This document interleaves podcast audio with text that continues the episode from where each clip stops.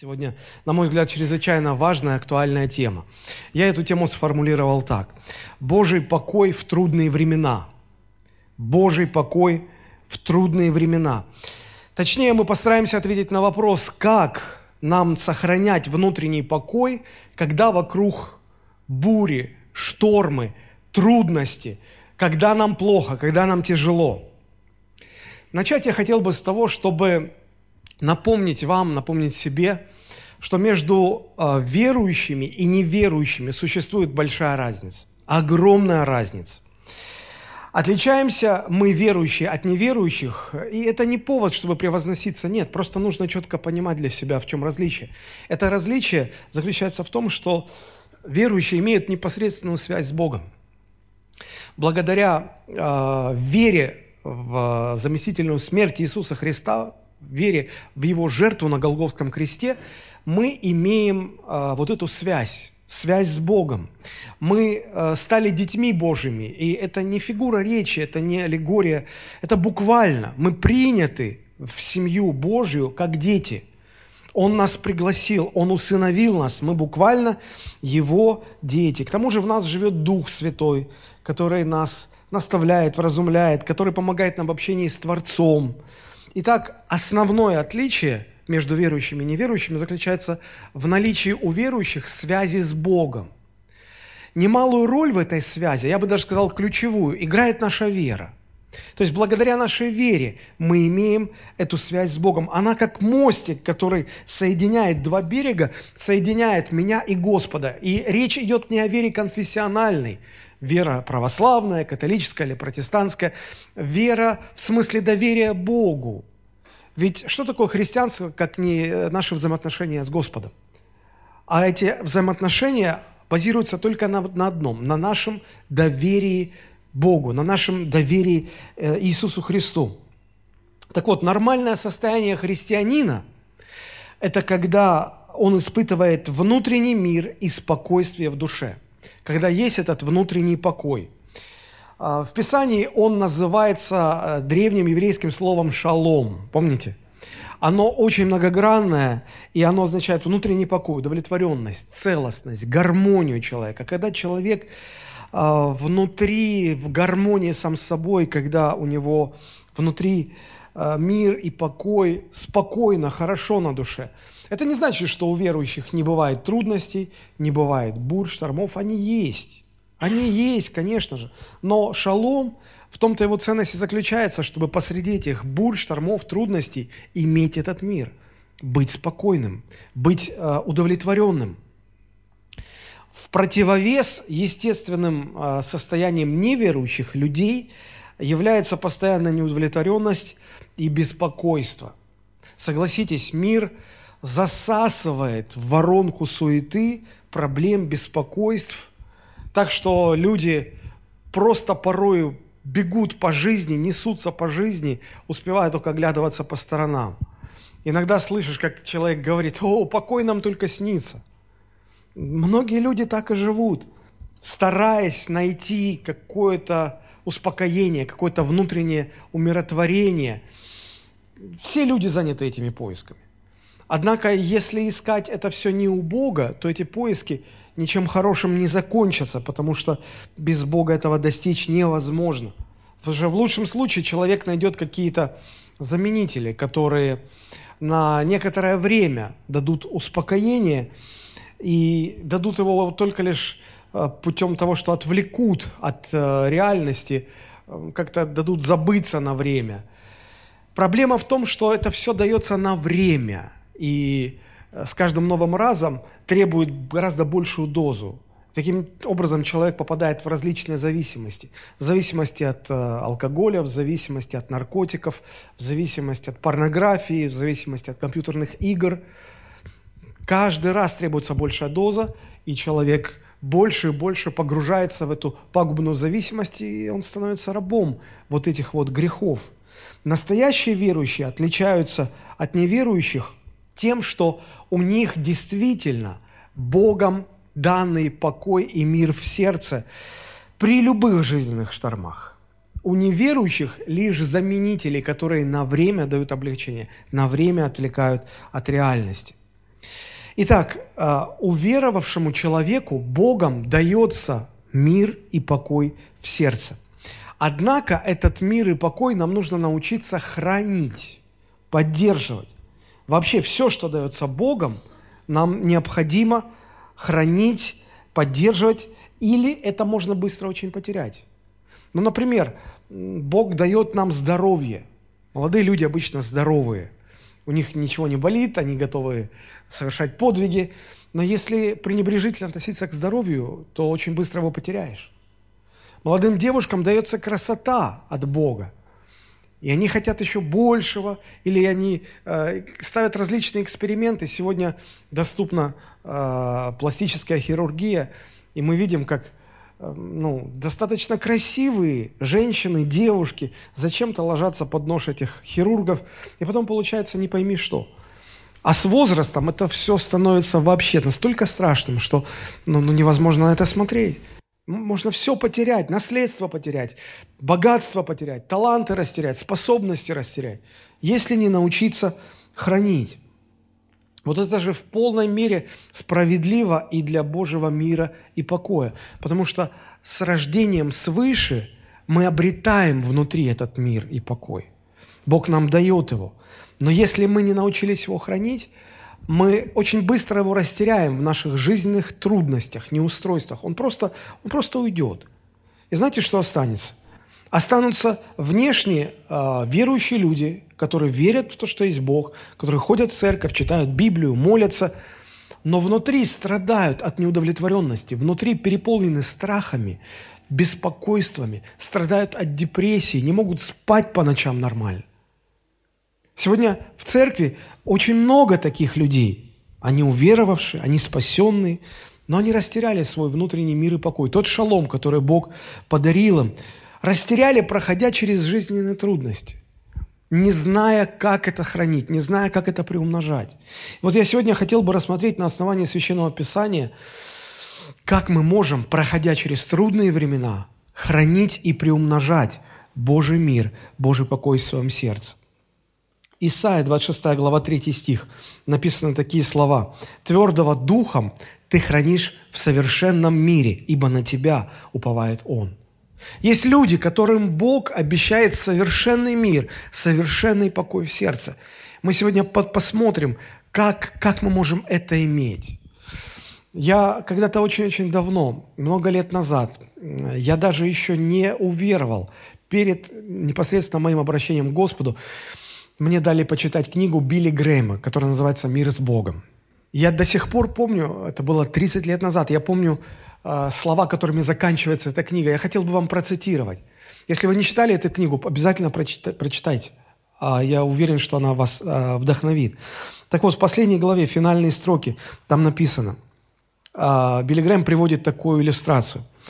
«Бушевала буря, море билось о скалы, вздымая грозные волны – Молния сверкала, гром гремел, дул ветер, но в расщелине скалы крепко спала птичка, подвернув голову под крыло. Спала крепко и спокойно. Это и есть мир, способность спать во время бури. Вот такой мир мы имеем во Христе. Бури не прекращаются, они и никогда не прекратятся. Но в этих бурях в наших сердцах может царить мир. Мир и Божий покой. Штормов хватает. Их очень много. Кто-то потерял сегодня работу. Кому-то врач поставил э, какой-то ужасный диагноз.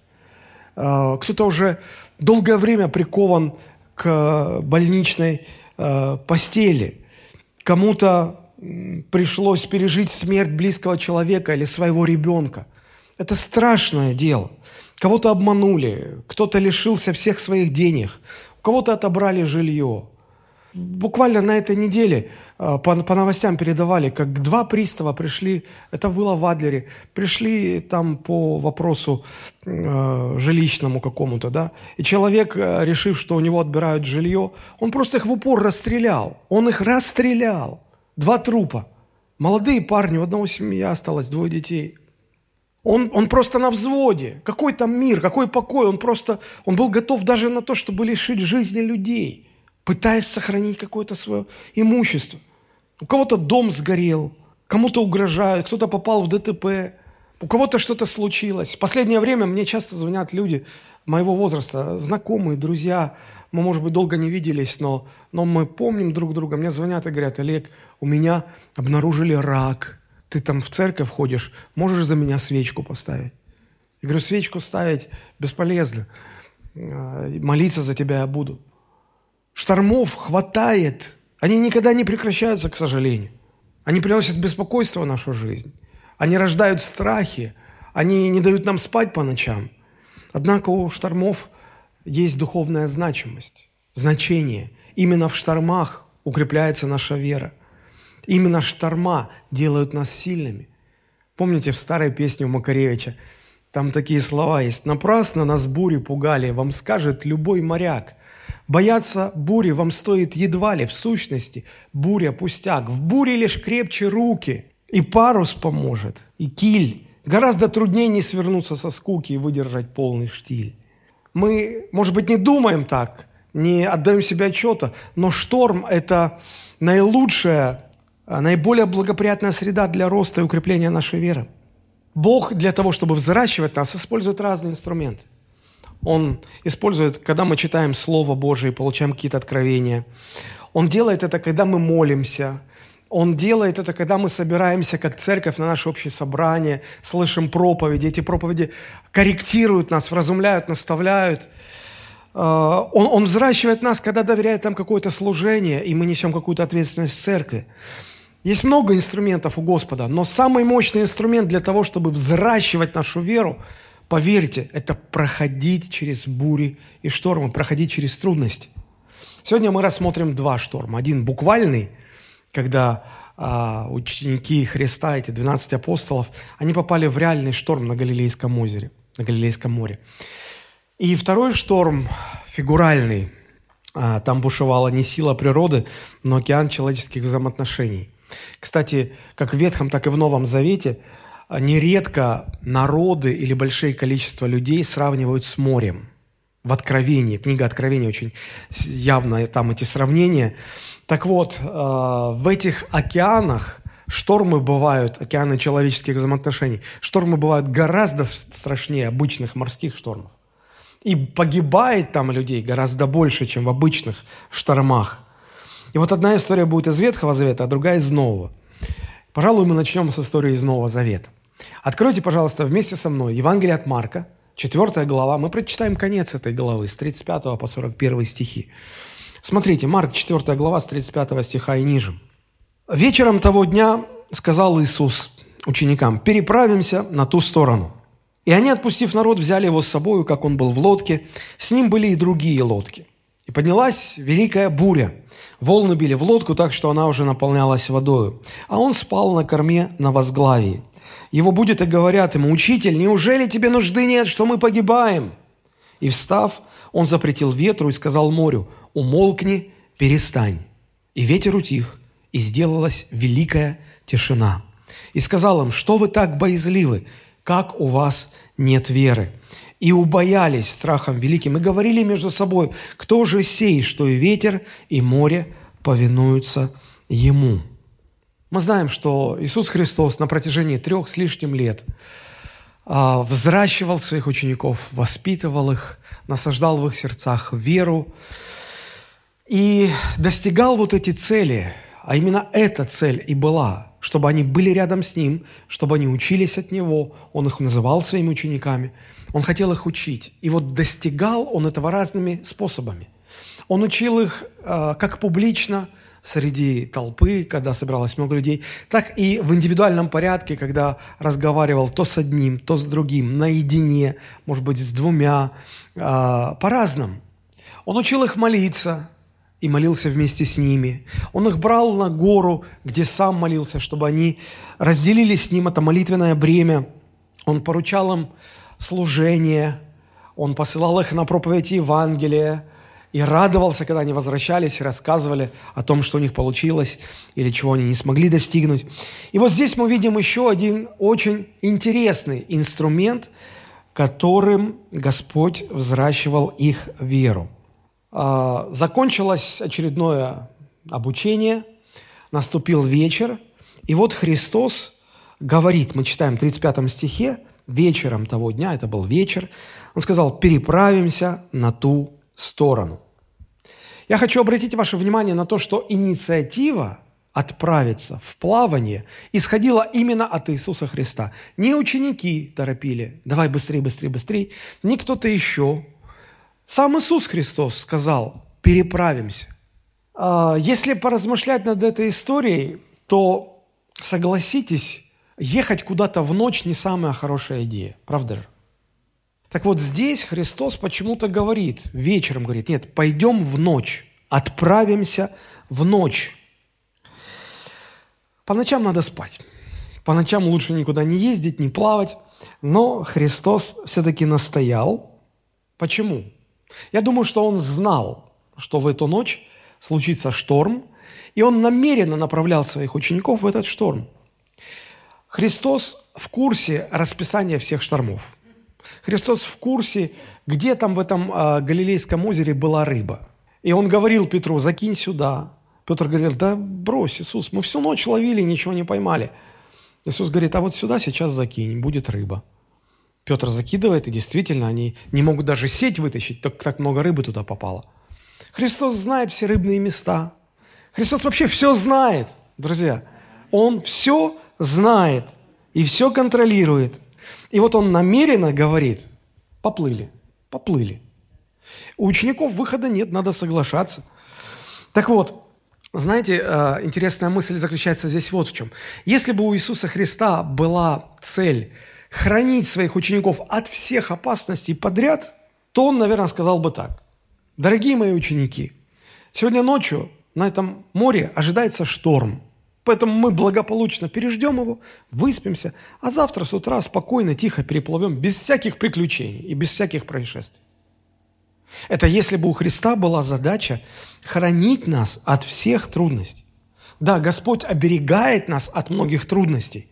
Притчи, 12 глава, 22 стих, там написано, «Не приключится праведнику никакого зла». Запишите себе, притчи 12, 22. «Не приключится праведнику никакого зла».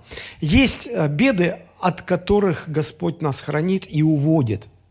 Но послушайте, есть трудности, в которые Господь нас целенаправленно погружает, вводит, намеренно вводит нас в эти трудности, потому что эти трудности Он использует как инструмент для взращивания нашей веры.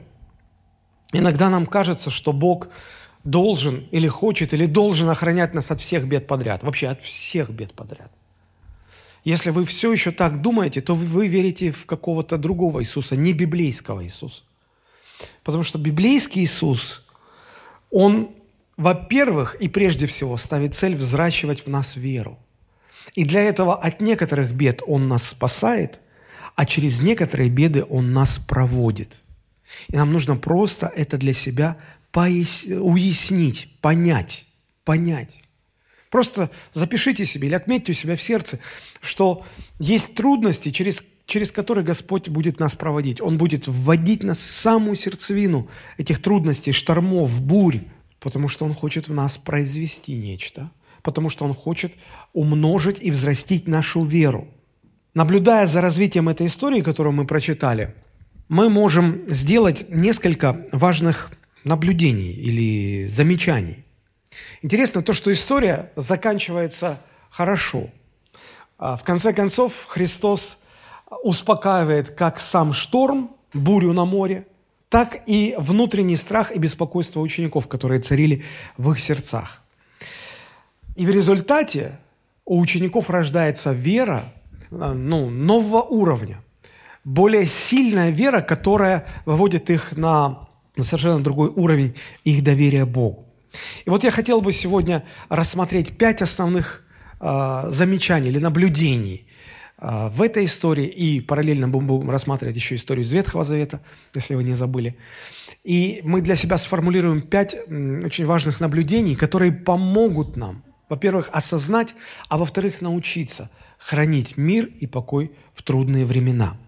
Итак, первый момент, который мы здесь видим, мы уже начали его э, формулировать – Бог, оказывается, Бог допускает в нашу жизнь некоторые штормы и контролирует их. Бог допускает.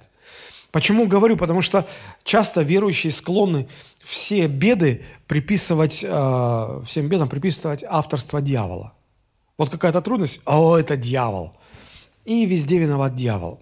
Э, я думаю, что ну, это свойственно только духовным младенцам. Более зрелые христиане, они понимают, что, в общем-то, в, в трудности нас может вводить и Бог. Бог может проводить нас через трудности. Это важно понимать. Поэтому первое, что мы отмечаем, именно Бог допускает и контролирует все наши штормы. А теперь давайте э, попытаемся увидеть и описать для себя или осознать, что ощущали ученики, которые попали в самую сердцевину этого шторма. Мы знаем, что Евангелие от Марка писал Марк со слов апостола Петра. То есть Марк не был очевидцем этих событий, а, он все эти истории знает со, со свидетельства Петра, апостола Петра. Вот Петр был там. И вот давайте обратим наше внимание на то, как, они, как ученики себя чувствовали. Еще раз прочитаю, с 35 стиха и ниже. «Вечером того дня сказал им, переправимся на ту сторону, и они, отпустив народ, взяли его с собою, как он был в лодке, и с ним были другие лодки, и поднялась великая буря, и волны били в лодку, так что она уже наполнялась водой. Обратите внимание, здесь стоит это словосочетание «великая буря». Важно понять, кто это говорит. Ну, это Петр рассказывал Марку, и Петр наверняка употребил это, это прилагательное «великая буря». Дело в том, что Петр был профессиональным рыбаком, как и половина других учеников, которые находились в той лодке. Они не раз выходили в море, и это был не, первых, не первый их шторм. Они повидали на своем веку штормов немало. И если уж они говорят, что это был великий шторм, то, наверное, это было что-то из ряда вон выходящее. Это было, наверное, что-то, с чем они столкнулись первый раз в жизни. Первый раз в жизни. Этот шторм их испугал. Испугал не на шутку, заставив вообще начать думать, а, а вообще они выживут или нет – вы скажете, откуда мы это знаем? А посмотрите, какими словами ученики будут спавшего на борту Иисуса. Они будут и говорят, какие слова? Учитель, неужели тебе дела нет, что мы погибаем? То есть они не на шутку уже испугались, поняли, что ну, мы погибаем. Они уже не могут справиться с, с, с этой ситуацией какими-то своими профессиональными навыки, навыками, естественными средствами. Они не, не справляются шансов не остается никаких. Поэтому они уже для себя решили, мы погибаем. Это свойственно и нам тоже. Мы, как ученики э, Христа, современные ученики 21 века, Господь иногда нас берет в лодку и заводит в какой-то шторм, так что у нас просто глаза на лоб лезут, и мы кричим, Господи, ты чего не видишь, ты не понимаешь, мы же погибаем тут. Что-то надо делать. А теперь давайте посмотрим на реакцию Иисуса Христа. Он спокойно спит на корме в лодке. Это были большие лодки. Я когда был в Израиле, одну такую лодку нашли, откопали на дне э, Галилейского моря, реконструировали. И это не та, что лодочка, знаете, в которую там а, влюбленная парочка села, и на веслах они там помещаются. Только. Это такая здоровая лодка была, мини-судно. У нас даже некоторые яхты, которые в порту в Сочи стоят, они меньше, меньше, заметно меньше по размерам этой лодки. Это была большая лодка, в ней могло помещаться до двух десятков человек. И рыба, которую они, конечно, ловили. Так вот, там было достаточно места, и Христос спал. Христос спал. Очевидно, у Господа не было проблем с бессонницей. Потому что э, в наши дни, э, это, это на самом деле в наши дни э, удивляет. Потому что в наши дни э, ну, неспособность а, уснуть, неспособность спать спокойно врачами классифицируется как один из признаков нервного расстройства, беспокойства. То есть жизнь сложная, множество трудностей, это все давит. А, нам приходится встречаться с разными людьми. Нас ситуации вынуждают принимать какие-то важные, серьезные решения. И это все накапливается, и мы не можем уснуть. Я знаю очень много людей, у которых, я бы даже, наверное, так сказал, я знаю очень мало людей своего возраста, у которых сегодня не было бы нарушений сна. Очень мало. Я знаю людей, которые уже годами не спят по ночам. У них расшатана нервная система. Э, я знаю людей, которые э, принимают горстями мелатонин, чтобы уснуть. Они просыпаются по ночам от малейшего шороха, от малейшего звука. И вот Христос, несмотря на его нагрузки, несмотря на то, что он встречался с толпами людей, с тысячами людей, несмотря на все преследования, он мог спокойно спать. Спокойно спать. Знаете, когда у человека беспокойный сон, его любой, а, любой шорох раздражает, он просыпается. А здесь буря, шторм, волны, и, и он все равно спит. Это не безответственность какая-то. Не подумал, в ночь заставил учеников плыть, а там шторм. Это не безразличие. Безразличие – это другое. Я помню, как-то я летел, очень долгий был перелет, почти 12 часов, и это выматывает. Если вы когда-нибудь летали 12 часов, вот, вот не вылазя из самолета, это очень выматывает. И я помню, там рядом был, э, была семья, у них был маленький ребенок, он все время кричал. И рядом со мной сидел человек, который хотел уснуть. Но долго не получалось, он возмущался, он просил родителей успокоить ребенка. Но ребенок все равно кричал. И он все-таки уснул. Он настолько уже ему было безразлично. Орет, шумит там. Что? Все, он выключился, он спит. Вот это безразличие. Но Христа нельзя обвинить ни в безразличии, ни в безответственности. Потому что Христос, если вы обратили внимание, с самого начала сказал в утвердительном тоне, посмотрите 35 стих, он сказал, переправимся на тот берег. Он не сказал, ну, если, если не утонем, то будем жить, а, если ничего не случится, то может быть. Он, он, он конкретно сказал, мы переправимся на ту сторону. Он знал, что они не погибнут, он знал, что все будет закончится благополучно, и в этом знании он мог довериться своему отцу. Единственный ответ, почему Христос мог спать там, в этой лодке, он безгранично доверял своему отцу. Подобное спокойствие, рожденное доверием Богу, безраздельным доверием Богу, мы видим у Христа, когда он стоит перед Понтием Пилатом. Помните эту историю? Пилат никак не мог понять, почему этот узник так спокоен. Перед ним стояли сотни, если не тысячи разных осужденных. И они, как правило, делились на две категории. Одни либо безудержно э, позволяли выплескивать всю свою горечь, злобу, раздражение, боль перед Пилатом, не стесняясь в выражениях, поливая грязью его, потому что они понимали, они обречены. Нет ни малейшего шанса на помилование. А раз терять нечего, то можно просто освободиться, хоть, хоть вылить эту горечь наружу. И они обливали Пилата грязью, почем свет стоит. Другая категория, которая все-таки как-то рассчитывала на помилование, на спасение, эти люди, они валялись в ногах у Пилата, умоляя о прощении, зная, что ну, он может смиловаться, надеясь на то, что что-то вдруг, мало ли что, они готовы были просто ниже его ног целовать ему ноги, лишь бы тот помиловал. В любом случае Пилат привык чувствовать себя вершителем судеб человеческих, от решения которого зависит человеческая жизнь или человеческая смерть.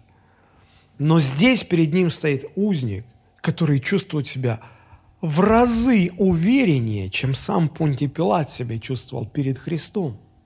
Посмотрите, как ведет себя Христос перед Пилатом. Евангелие от Иоанна, 19 глава, с 9 по 11 стихи.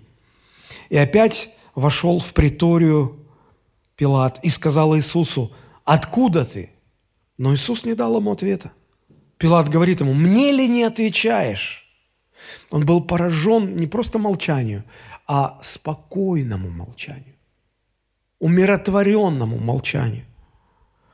И Пилат как бы намекает, как бы дает понять, ты, ты не представляешь, перед кем ты стоишь. Смотрите, он говорит, не знаешь ли, что я имею власть распять тебя и власть имею отпустить тебя? Пилат так привык к этой роли вершителя судеб. И он никак не ждал ответа Иисуса. И Иисус отвечал, «Ты не имел бы надо мной никакой власти, если бы не было дано тебе свыше.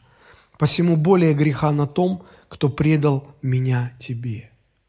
Обратите внимание, не Пилат обвиняет Христа, Христос говорит, чья вина больше, чья вина меньше. И я думаю, что у Пилата какой-то холодок по спине пробежал, он не понял, кто перед ним стоит. Таким спокойствием может обладать только тот, кто все знает. Как будет? Кто знает того, над кем есть власть, э, у кого есть власть даже над Пилатом, даже над римским императором, вообще над всеми императорами, над всеми властителями. И вот Христос, имея это безграничное, это безграничное доверие своему Отцу, он мог находиться в таком покое, даже стоя перед Пилатом.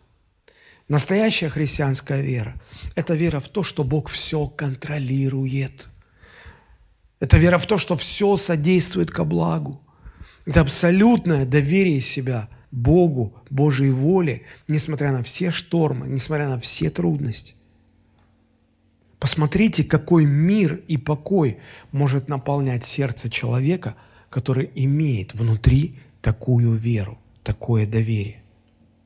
А теперь мы будем параллельно рассматривать историю из Ветхого Завета, касающуюся жизни пророка Илия. Вы помните, что он одержал победу над э, четырьмя сотнями э, языческих пророков, валовых пророков, которых содержала царица Изавель.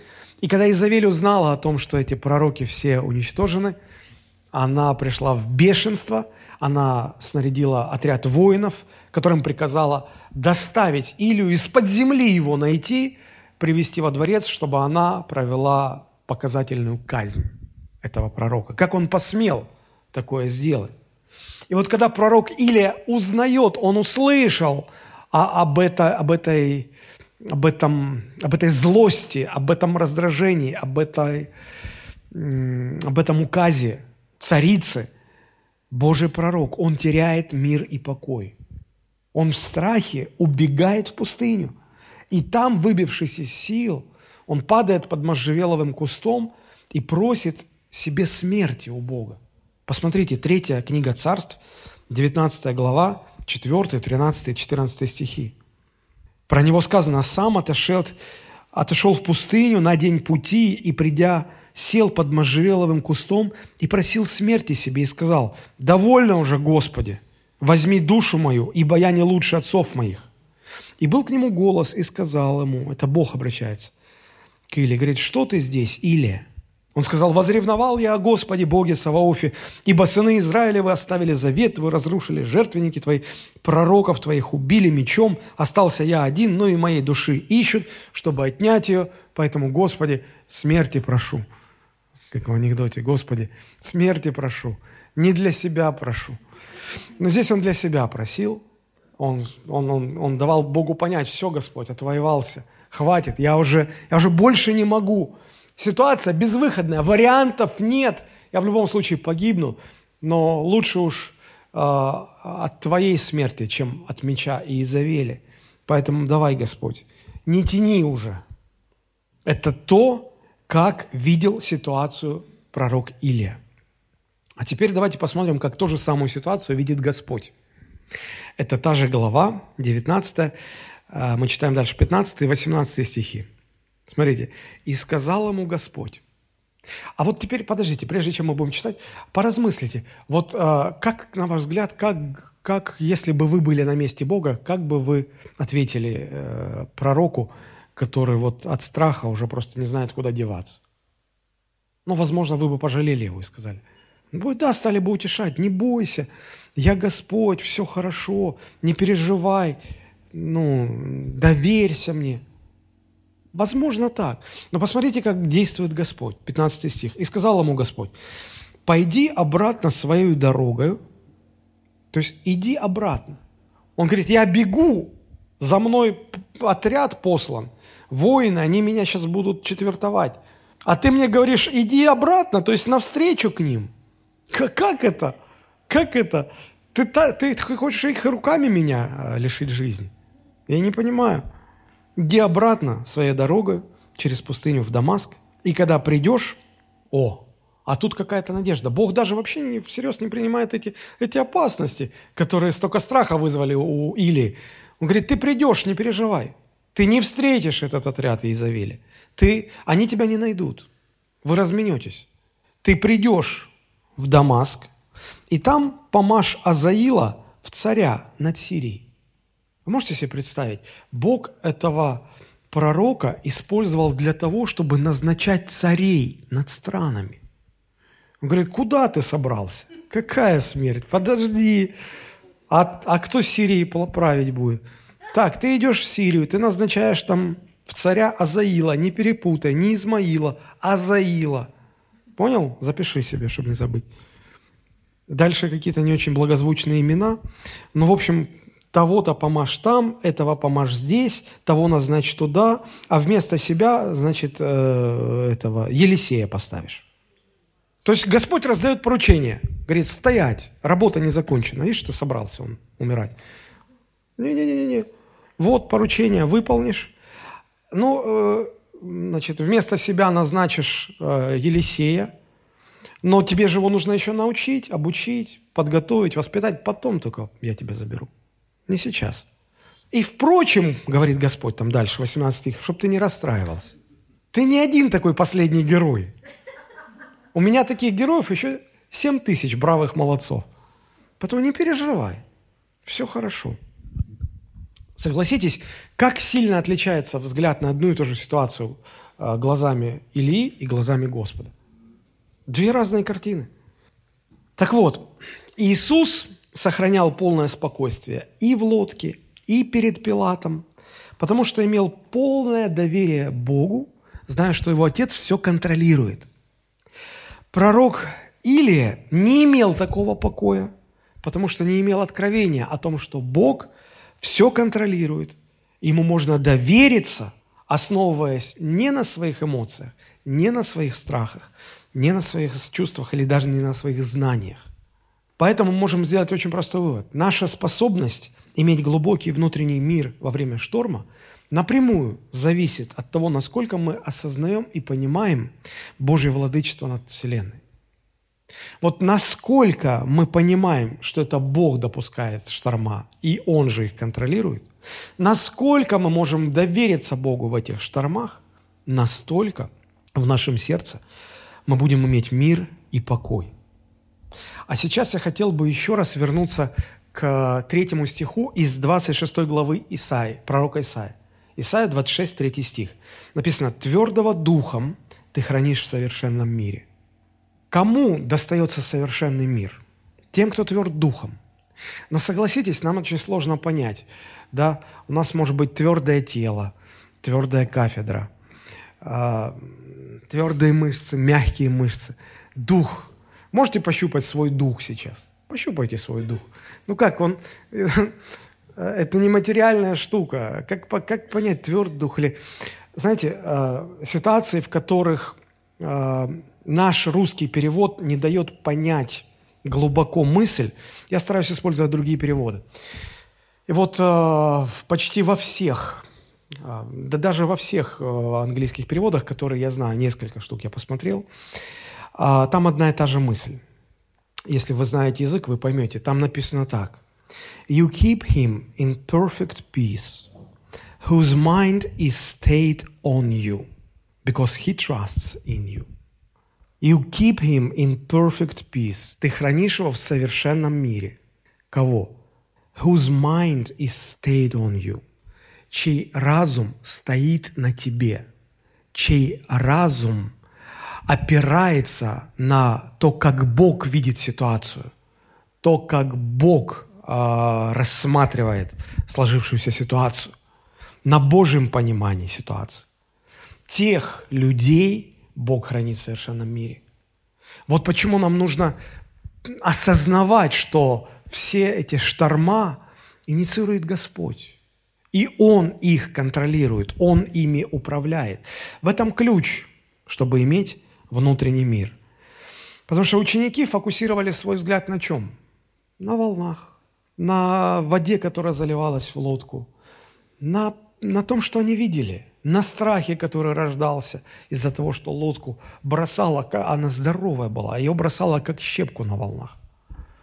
Они на этом были сфокусированы, и они боялись. Это, этот фокус, это, это опираясь на это понимание, видение ситуации, в их э, сердце рождался только страх. Но э, то же самое было, когда э, Илья э, видел ситуацию так же, как ученики в лодке. Он фокусировал свое внимание на Изавеле, на ее ярости, на том, что отряд воинов послан за ним. Он же рисовал себе в воображении картину, как его из этого из-под можжевелого куста вытаскивают, как его начинают рубить на части, прям там не отходя от этого куста. И вот, и вот это осознание рождало в нем страх, смертельный страх. Он уже готов был попрощаться с жизнью. Но настоящая вера, она всегда фокусирует взгляд и внимание на других вещах, не на том, что мы видим, не на том, что мы чувствуем, а на то, что мы знаем. А мы знаем – что Бог контролирует каждый шторм. И Бог инициирует, и Бог всем управляет. И, и не случайно это произошло. Вот что такое настоящая христианская вера. Когда мы фокусируем свой взгляд именно на этих вещах, об этом рассуждаем, тогда в сердце начинает рождаться покой, мир. Мы можем довериться, доверить себя Богу. Итак, вот первая мысль. Бог допускает и контролирует каждый шторм в вашей жизни. Может быть, вы сейчас сидите и думаете, почему, почему со мной вот это случилось? Почему я оказался в такой ситуации? Потому что Иисус посадил вас в эту лодку и направил прямо в сердце этого шторма. Но Он направил вас не для того, чтобы вы погибли, а для того, чтобы вас взрастить в вас веру. Вы поймете это дальше. Давайте пойдем дальше. Посмотрите. А, второе, что мы можем заметить здесь, мы можем видеть, что Бог успокаивает шторм в свое время. Посмотрите. Марк 4:39. «И встав, Христос запретил ветру и сказал морю, умолкни, перестань. И ветер утих, и сделалась великая тишина». Мог бы Христос остановить шторм раньше? Мог бы. Он мог бы вообще его предотвратить, не допустить. Но почему-то он, а, он, он довел ситуацию до точки, когда ученики уже, а, уже были в панике от своего бессилия и уже не знали, что делать. И вот тогда он останавливает шторм. Почему так? Не знаю. По-человечески нам кажется, что ну, лучше бы было вот так вот – ну, пострадали, помучились, потерпели. Ну, хватит уже. Ну, полноте. Хватит. Хватит. Уже надо заканчивать. Но у Бога свой, э, свои сроки, свое расписание. И нечто подобное мы видим во второй истории э, с пророком Ильей. Посмотрите, 3 Царств, 19 глава, 19 стих. «И пошел он оттуда, то есть уже э, из-под этого можжевелого куста он ушел, и пошел он оттуда и нашел Елисея, сына Сафатова, когда он орал. Ну, не в том смысле, что они с женой поругались, и он орал. Это старое русское слово, которое означает пахать, трудиться. Он, он, он пахал, тяжело работал. То есть смотрите, где Господь ищет э, значит, себе учеников? Среди тружеников, среди пахарей.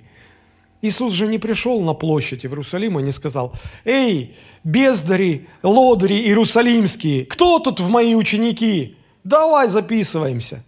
Да ему сто лет не нужны лоботрясы, лодыри и лентяй. Он ищет себе учеников среди пахарей. Он смотрит, ага, рыбку ловят, успешно ловят. Давай в мои ученики. И Елисей тоже так, этот, Илья подходит, смотрит, Елисей трудится, пахарь. Значит, не будет лениться – Илья, проходя мимо него, бросил на него милость свою. Милость – это плащ, название плаща. И этот жест, ну, он нам сейчас непонятен, да, вот я бы проходил мимо кого-то и бросил бы свою куртку, вы бы оскорбились. В те времена это, это была великая честь, когда пророк бросает свой плащ на вас, это означает, что он передает вам мантию своего служения, он призывает вас э, стать преемником. Вот. Ну и, э, в общем, там много, конечно, можно описывать эту ситуацию. Но смотрите, здесь уже, здесь Илья поверил Господу, и он пошел обратно, вроде как бы даже навстречу воинам. И, как Господь говорил, они разминулись, он их не встретил, и он уже спокойно встречается с э, Елисеем, он выполняет те поручения, которые Господь сказал. У нас нет подробностей на этот счет, но э, Илья согласился с Богом и стал выполнять те поручения, которые, э, те задания, которые Господь ему дал. И ничего плохого с этим пророком не случилось. Ничего не случилось. Потому что он доверился Богу. У Бога есть свои планы – на нас. У Бога есть свой план на вас лично, конкретно. Нам необходимо научиться принимать этот план и всецело ему доверяться. Меня поразили слова а, Джонатана Эдвардса, одного из величайших божьих генералов, который принес пробуждение всему своему поколению в Америке. К концу своей жизни Джонатан Эдвардс сказал такие слова. «Если бы я мог изменить какую-либо часть Божьего плана, я бы только испортил его». Еще раз, если бы я мог изменить какую-либо часть Божьего плана, я бы только испортил его. Насколько нужно доверять Богу, чтобы так, такие слова сказать? Потому что нам всегда хочется что-то подправить в Божьем плане. Нам кажется, что мы лучше соображаем, нам кажется, что мы правильнее, просто Господь же там, а мы здесь. И нам здесь снизу лучше видно, как у нас. И мы думаем, Господи, а я бы вот так вот, а я бы вот так вот. Настоящее доверие у нас появляется только тогда, когда мы глубоко, до глубины осознаем эту мысль, что если мы начнем править Божий план, мы только испортим его. Мне кажется, именно по этой причине Господь некоторым людям так и не открывает своего призвания, их призвания. Так и не открывает всю свою волю на их жизнь. Многие христиане молятся, говорят, Господи, покажи мне мое призвание, покажи мне Твой план на мою жизнь. Господь покажет, вы захотите правки вносить. Вы начнете править. Первая редакция, во втором чтении, в третьем чтении. Зачем вот это вот? А так не знаешь, просто Господь тебя ведет, и нормально. Наверное, так. Не знаю точно, но, наверное, так. Божий план может развиваться, конечно, по-разному – может все закончиться благополучно, как с учениками в лодке, когда Иисус успокоил шторм, никто не погиб, все хорошо закончилось. Может хорошо закончиться, как у пророка Илии, а, когда ну, Господь сохранил ему жизнь, а, Изавель не добралась до него, наоборот, Изавель погибла, а пророк остался жив. Но может кончиться все и э, так, как э, у Иисуса с Пилатом. Пилат все-таки а, обрек его на смерть, и Христос был распят на кресте. Но даже так, даже в этом Божья мудрость проявляется, потому что если бы Христос не умер, Он бы не воскрес, мы бы не были спасены. Но благодаря Его смерти сегодня человечество э, имеет спасение, спасение от своих грехов. У Бога свое расписание, просто нам нужно довериться этому. Итак, вторая мысль – а, первое, мы говорили, что Бог инициирует каждый шторм, и Он им управляет, Он его регулирует э, и контролирует. Вторая мысль, у Бога свое расписание, и Он знает, когда этот шторм остановить. Нам нужно просто Ему довериться. Третья мысль, когда Бог э, погружает нас в самую сердцевину шторма, у Него есть определенные ожидания относительно нас. Он ожидает в этой ситуации, чтобы мы Ему просто доверяли. Возвращаемся к нашей истории. Евангелие Марка, 4 глава, 39-40 стих. Когда ученики разбудили Христа, Христос встает, осмотрелся, смотрите, что дальше. «И встав, он запретил ветру и сказал морю, умолкни, перестань, и ветер утих, и сделалась великая тишина. И сказал им, что вы так боязливы, как у вас нет веры?» Чувствуете, что Христос ожидал, чтобы ученики в этой ситуации не бились в конвульсиях от страха, а успокоились в вере. Это, это было ожидание Христа. Он, он ожидает. То же самое Христос ожидает от нас, когда мы попадаем в различные штормы, чтобы мы просто доверяли им. И это ожидание было не беспочвенное. Но согласитесь, у учеников было достаточно оснований доверять своему учителю, ведь они же уже так много видели. Они видели чудеса, они видели знамения, они видели исцеление, они видели, как скрюченные люди э, выздоравливают за одну секунду. Они видели воскрешение из мертвых. Они видели, как бесы повинуются Христу. Они столько всего видели. Но здесь этот шторм оказался настолько сильным, настолько это застало их врасплох, настолько они, они это, их, этот страх захлестнул их, что у них не хватило опыта, у них не хватило веры, чтобы в этой ситуации остаться спокойными, полагаясь на Иисуса Христа. Для них уже было не вопрос кого-то воскресить из мертвых. Для них было не вопрос, чтобы кто-то получил исцеление. Но вот здесь они, они старались, но их веры не хватило. И вот Бог допускает в нашей жизни разные ситуации для того, чтобы укрепить нашу веру и чтобы после прохождения шторма мы начали доверять Ему больше, чем мы доверяли до того – кто-то из Божьих людей сказал такую фразу.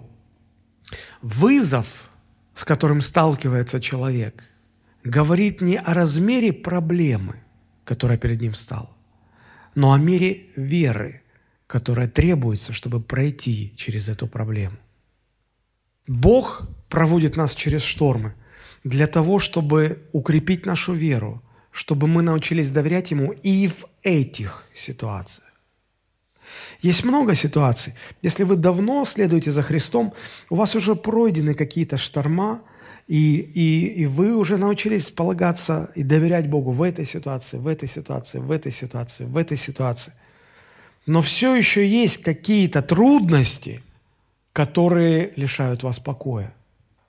Есть трудности, в которых вы уже не паникуете. Да, вам тяжело, страшно, но вы себя держите в руках, вы говорите, Господь контролирует все. Вы молитесь, вы не подаете в панику. Но есть ситуации, которые вас выводят из себя и которые заставляют вас пугаться так сильно, что вы теряете чувство самообладания, вы, вы в панике, вы в истерике. Бог вас проводит через эти трудности, чтобы вы и в этих ситуациях научились доверять. Не для того, чтобы эти ситуации вас сломали, для того, чтобы вы стали сильнее. Это чрезвычайно важно. Чрезвычайно важно. Мы то же самое, по сути, видим в истории с пророком Илией, когда Бог находит Илию в страхе, то задает подобный вопрос. Смотрите, 3 Царств, 19 глава, 9 стих. «И вошел он там в пещеру Илия и ночевал в ней и вот было к нему слово Господне, и сказал ему Господь, что ты здесь, Илия? Или, ну, или по-другому, Илия, ты почему здесь? Ты вроде как бы не должен здесь находиться. Что тебя сюда привело? Да ясно дело, что привело. Страх его сюда загнал. Страх. Банальный, панический страх. И вот Господь, разве он этого не знал? Знал. А зачем он задает вопрос? Бог часто задает вопросы, если не всегда. Задает вопросы не для того, чтобы получить какую-то информацию от нас. Мол, он что-то не знает. Он все знает. Он использует вопросы, чтобы заставить нас думать. Он задает нам вопросы, чтобы заставить нас думать. А правильно поставленные вопросы, они как указатель, они как навигатор, который подсказывает нам правильный выход, правильный путь. И вот Господь задает вопрос, что ты здесь? И посмотрите, как отвечает Илия. Десятый стих ниже. Он сказал, он отвечает на этот вопрос. «Возревновал я о Господе, Боге Саваофе, ибо сыны Израилевы оставили завет Твой, разрушили Твои жертвенники, и пророков Твоих убили мечом. Остался я один, но и моей души ищут, чтобы отнять ее». По сути, Илия себя жалеет. «Господи, все отступники, один я хороший. Ну и меня сейчас вот-вот уже растерзают и убьют. И почему я здесь? Да потому что вот, потому. Потому что и моей души ищут. Я боюсь, я в страхе. Я прячусь. Ты спрашиваешь, почему я здесь? Я здесь, потому что я прячусь. И вот получив этот ответ, Господь открывается или, обратите внимание, Бог открывает нам себя в штормах, в трудностях. Никогда все хорошо, в трудностях. И вот Бог открывает себя или а, с какой-то неожиданной стороны. Посмотрите, читаем дальше, 11 стих и ниже. И сказал Бог, «Выйди и стань на горе пред лицом моим. И вот Господь пройдет, и большой и сильный ветер, раздирающий горы и сокрушающий скалы пред Господом, но не в ветре Господь. После ветра землетрясение, но не в землетрясении Господь. После землетрясения огонь, но не в огне Господь. После огня веяние тихого ветра. Я прочитаю этот же отрывок в современном переводе, чтобы было лучше понятно. Господь сказал, выйди, предстань на горе пред Господом. И увидел Илия, как мимо идет Господь. И перед Господом мощный, могучий ветер, дробящий горы, крушащий скалы, но Господь не в ветре. Следом за ветром землетрясение, но Господь не в землетрясении. Следом за землетрясением огонь, но Господь не в огне.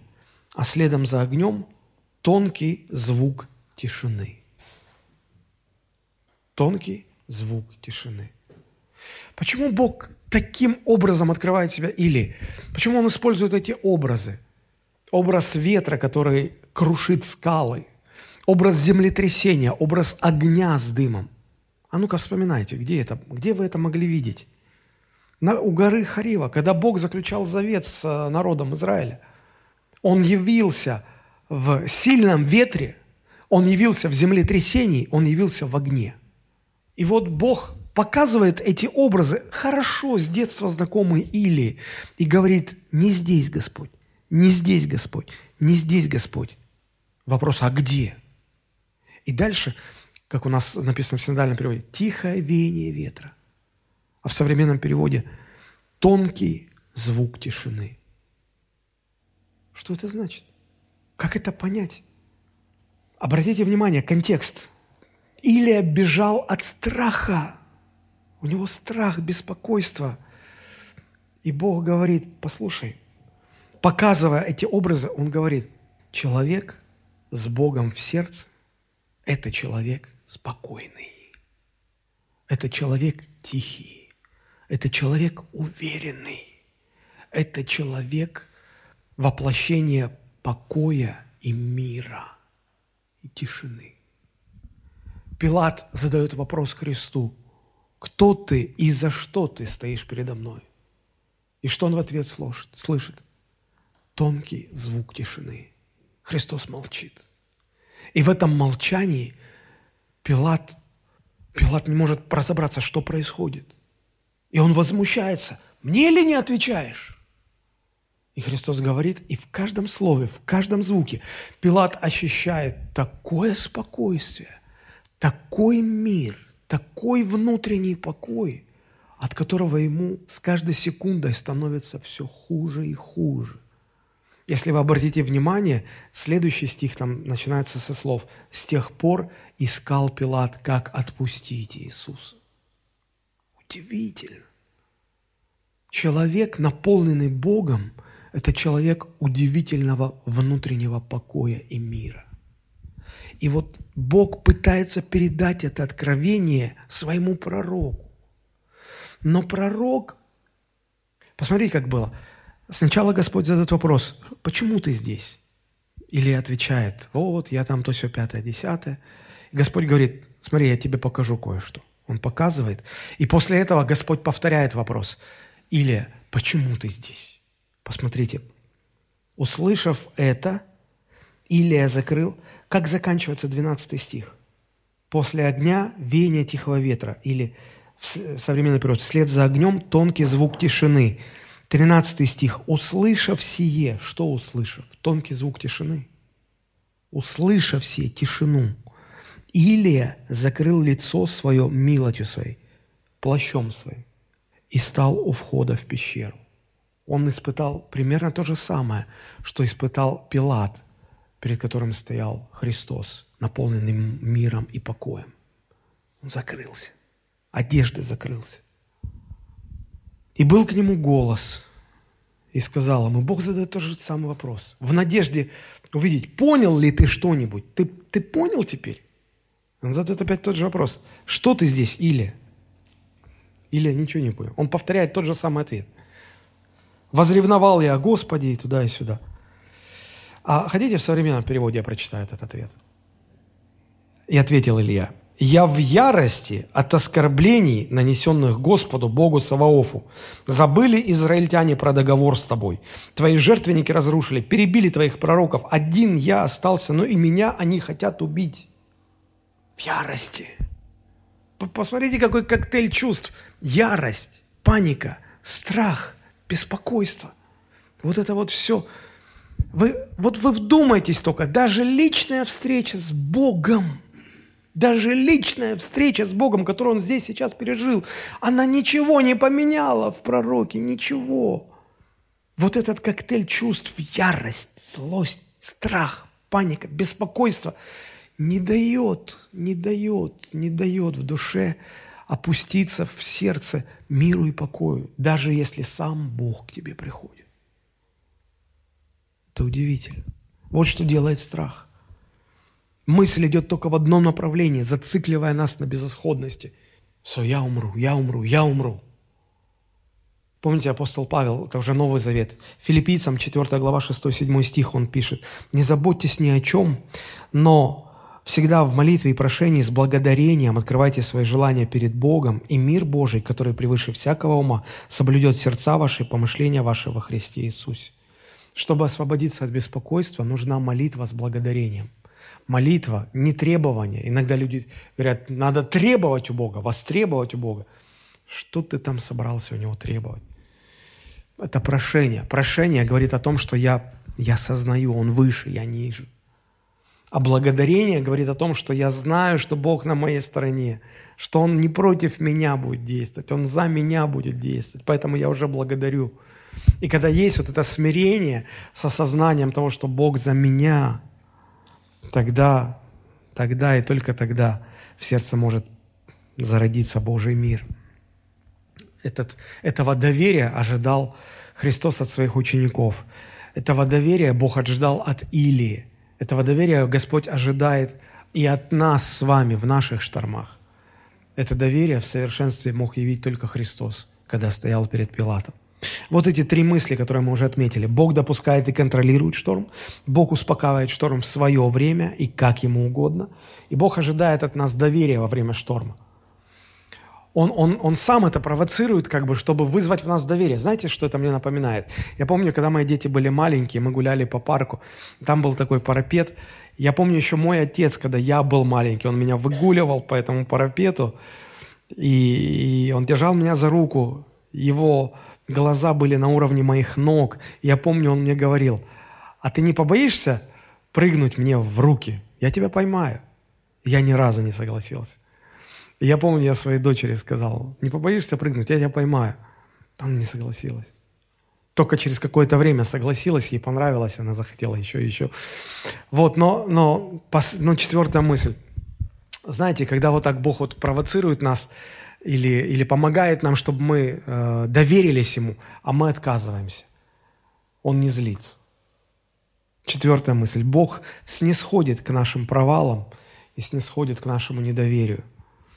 Мы, мы не всегда готовы прыгнуть в Его объятия. Иногда страх оказывается сильнее. И вот тогда Он не злится. Он не злится на нас. Он не ругает нас. Он понимает, что мы люди, что мы слабые. Он не раздражается. продолжает любить. Марк 4,39. «И встав, он запретил ветру и сказал морю, молкни и перестань. И сказал им, что вы так боязливы, как у вас нет веры?» Смотрите, он не стал их, в общем-то, ругать.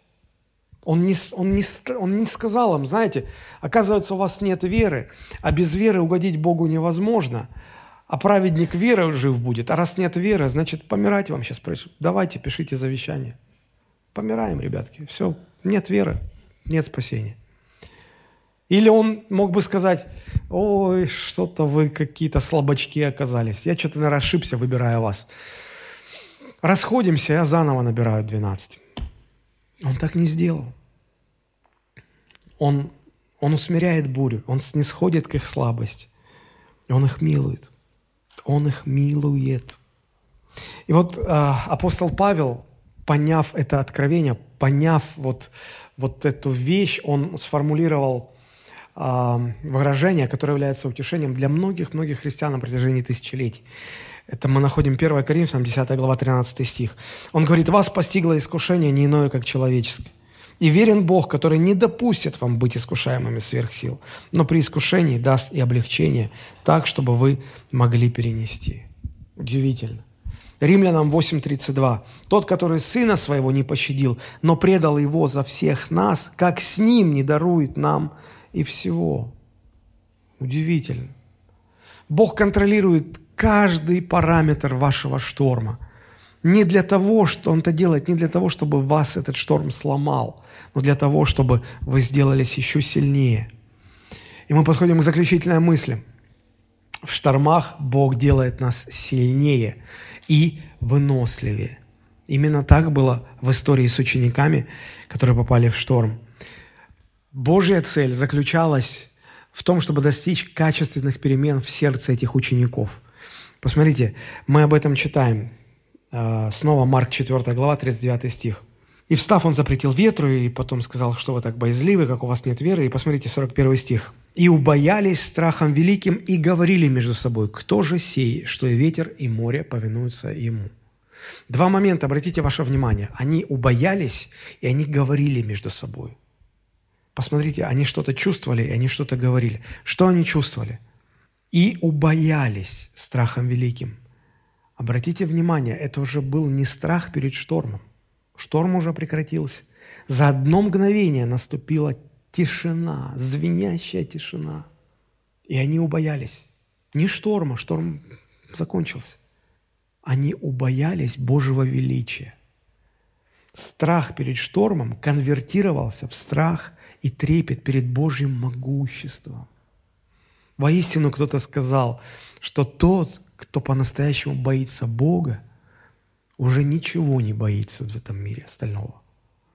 Если вы боитесь Бога по-настоящему, то в этом мире нет ничего, чего бы мы, вы могли бояться. Вы уже ничего тогда не боитесь. И второе, и второе, они стали что-то говорить. Что они стали говорить? Они друг другу говорили, они задавали это риторические вопросы. Кто же сей, что и ветер, и море повинуются ему? Эти слова свидетельствуют о глубоких внутренних переменах, которые произошли в их сердце. Возрастание в вере всегда связано с изменениями в сердце. Мы можем отследить возрастание веры. Рост веры можно отследить. Как мы отслеживаем физический рост? Наверняка, если у вас есть дети, то у вас есть дверь или стена, к которой вы их ставили спиной и потом отмечали а потом через некоторое время снова. И, и прибавившиеся сантиметры говорили о том, что вас, ваш ребенок физически подрос. Так вот, а если о физическом росте говорят прибавившиеся сантиметры, то о духовном росте или о росте веры нам говорят добавляющиеся в наше сердце изменения, качественные изменения. Изменяется наш взгляд на мир, на жизнь. Но самое главное, изменяется наш взгляд на Бога. Раньше ученики уже видели, что Христу повиновались и болезни, и бесы, и даже сама смерть отступала. Теперь они видят, что Христу повинуются и ветер, и море, и штормы, и стихии. Они открывают для себя новые горизонты в Боге. Они открывают для себя новые грани Божьей личности, Божьего всемогущества. Обратите внимание, Христос позволил ученикам пройти через этот шторм, чтобы в конечном итоге открыть им себя с новой стороны, как того, кому повинуется и море, и шторм. Возможно, вам поставили э, онкологический диагноз, и вы вы в этом шторме, вы боитесь, вы в страхе. Господь вас проводит для того, чтобы вы познали Его, как того, кому повинуется рак любой степени. Возможно, вы проходите через какие-то финансовые трудности, и Бог хочет открыться вам как тот, кто распоряжается всеми богатствами в этом мире. Это тяжело понять. Это тяжело. Никто не говорит, что легко. Удивительно, но Бог открывается нам. Или мы познаем Бога не лежа на диване на берегу спокойного океана, когда легкий морской бриз лениво шевелит волосы на нашей голове, в то время как мы подтягиваем коктейль через трубочку. И Господь нам открывается с этой стороны, с этой стороны, с этой стороны. Так не бывает. Так не бывает. Господь открывается в штормах. Хотите познавать Бога, хотите знать Его с новой стороны? Добро пожаловать в очередной шторм. Бог открывается там. И именно это познание делает нас сильнее в вере, сильнее в Боге, сильнее в жизни. Ну, разве не об этом говорил Иаков в своем послании, 1 глава, 2-4 стих. «С великой радостью принимайте, братья мои, когда впадаете в различные искушения». Поначалу, будучи новообращенным христианином, я никак не мог понять Иакова, я на него злился, он мне не нравился. Потому что этот человек убеждает меня радоваться, когда я впадаю в какое-то искушение, испытание, когда я попадаю в какой-то шторм, он мне говорит, радуйся. Ты оказался в сложной ситуации, ты не знаешь, как из него выбраться. Радуйся! Чему радоваться? Мне бы лучше таких радостей. Пусть они меня стороной обходят, Господи. Пусть другие, кто ценит, кто разбирается, кто в этом видит толк. Пусть я, я вот, можно мне как-то...